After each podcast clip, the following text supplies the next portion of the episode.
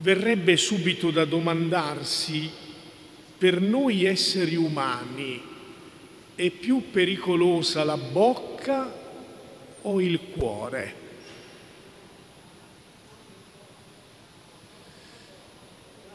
Verrebbe subito da dire il cuore ascoltando quello che ha detto Gesù perché il cuore è la sede di pensieri, sentimenti, desideri, però non è da meno anche la bocca, non tanto per il cibo che assumiamo, ma per ciò che esce dalla bocca. E infatti Gesù ha precisato, non è ciò che entra nella bocca che rende impuro l'uomo, ma ciò che esce dalla bocca. E ciò che esce dalla bocca parte sempre dal cuore. Il cuore non è la sede, come erroneamente intendiamo, della sfera romantica. Nella cultura ebraica il cuore possiamo paragonarlo quello che noi chiamiamo il cervello, la sede del pensiero, delle scelte, delle decisioni.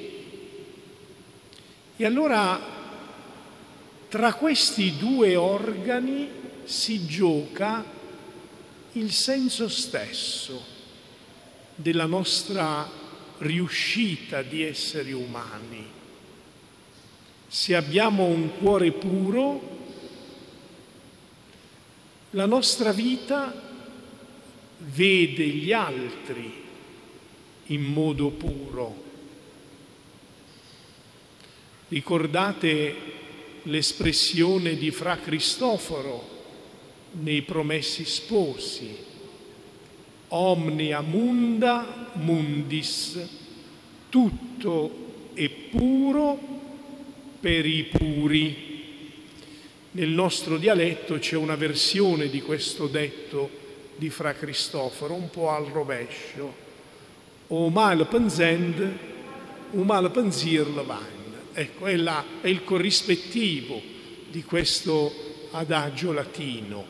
Se noi custodiamo la purezza del cuore, guardiamo con limpidezza, con trasparenza, con semplicità anche gli altri.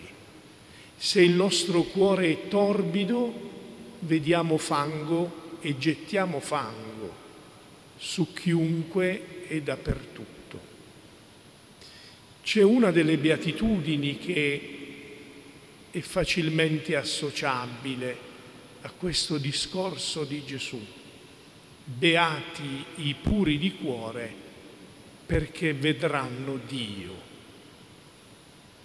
Dio lo puoi vedere non nel senso delle visioni come intenderemmo noi, ma puoi sentirlo vicino, puoi percepirlo intimo a te stesso nella misura in cui hai un cuore limpido.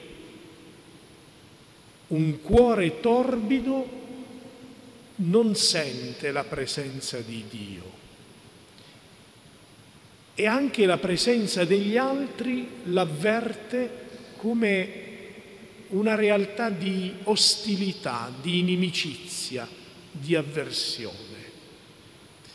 Puri non si nasce, si diventa ed è un lavorio esigente, faticoso, continuo, perché noi continuamente siamo sopraffatti da cattivi pensieri se facciamo mente locale, questo è il capitolo che più noi confessiamo, da me per primo, quando mi confesso. È il capitolo, diciamo, più ricorrente, cattivi pensieri. Perché la mente, diciamo che è come un mulino, gira e fa riflessioni, vive poi di di pregiudizi, di preconcetti, però se abbiamo un animo puro, anche quando pensiamo male, siamo poi capaci di ricrederci e dire ho sbagliato, ho pensato male. Il fatto che siamo capaci di ricrederci è il segno che c'è un fondo limpido ancora nel cuore di tutti noi. Ma come dicevo, questo è un impegno faticoso, ma è anche bello perché quando progrediamo nella purezza di cuore ci sentiamo anche liberi perché un cuore dove si sedimenta la feccia ci fa vedere tutto torbido, è come se avessimo le cataratte agli occhi, vediamo in modo offuscato, indistinto, non distinguiamo i contorni, vediamo in modo confuso.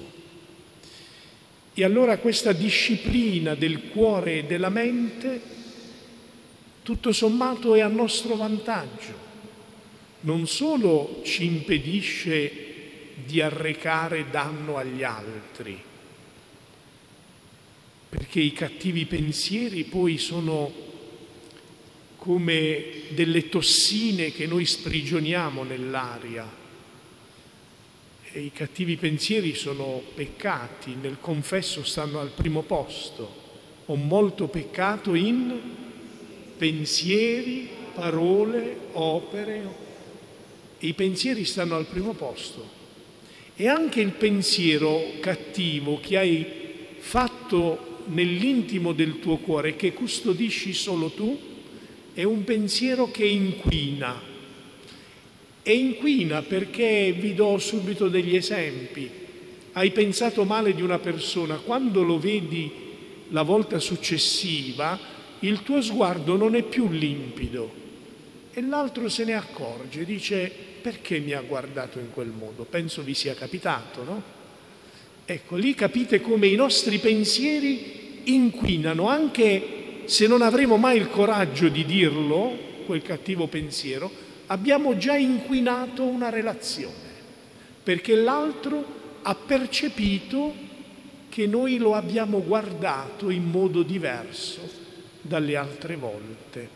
E allora Gesù vuole dire agli uomini religiosi del suo tempo, sono sempre pericolosi gli uomini religiosi, nel Vangelo Gesù le uniche volte che si accanisce non è contro i pagani, contro gli atei, è contro gli uomini religiosi. Noi gente di chiesa siamo pericolosi, eh? siete convinti o no? E quindi dobbiamo stare attenti. Gesù vuole dire agli uomini religiosi del suo tempo, voi che vi accanite tanto sulla distinzione degli alimenti, questo è puro, questo è impuro, non badate a queste chiacchiere, mangiate quello che vi piace, perché tutti gli alimenti sono dono di Dio. State piuttosto attenti a quello che esce dalla bocca, perché quello che esce dalla bocca è segno che l'avete coltivato in un cuore non puro, non limpido. E allora chiediamo al Signore che ci faccia un bel trattamento interiore di disintossicazione, così che tutto ciò che di male alberga nel fondo dei nostri cuori possa pian piano decantare, venire fuori, diventare limpido e ciascuno di noi possa imparare a guardare sempre più con gli occhi stessi di Dio i propri simili.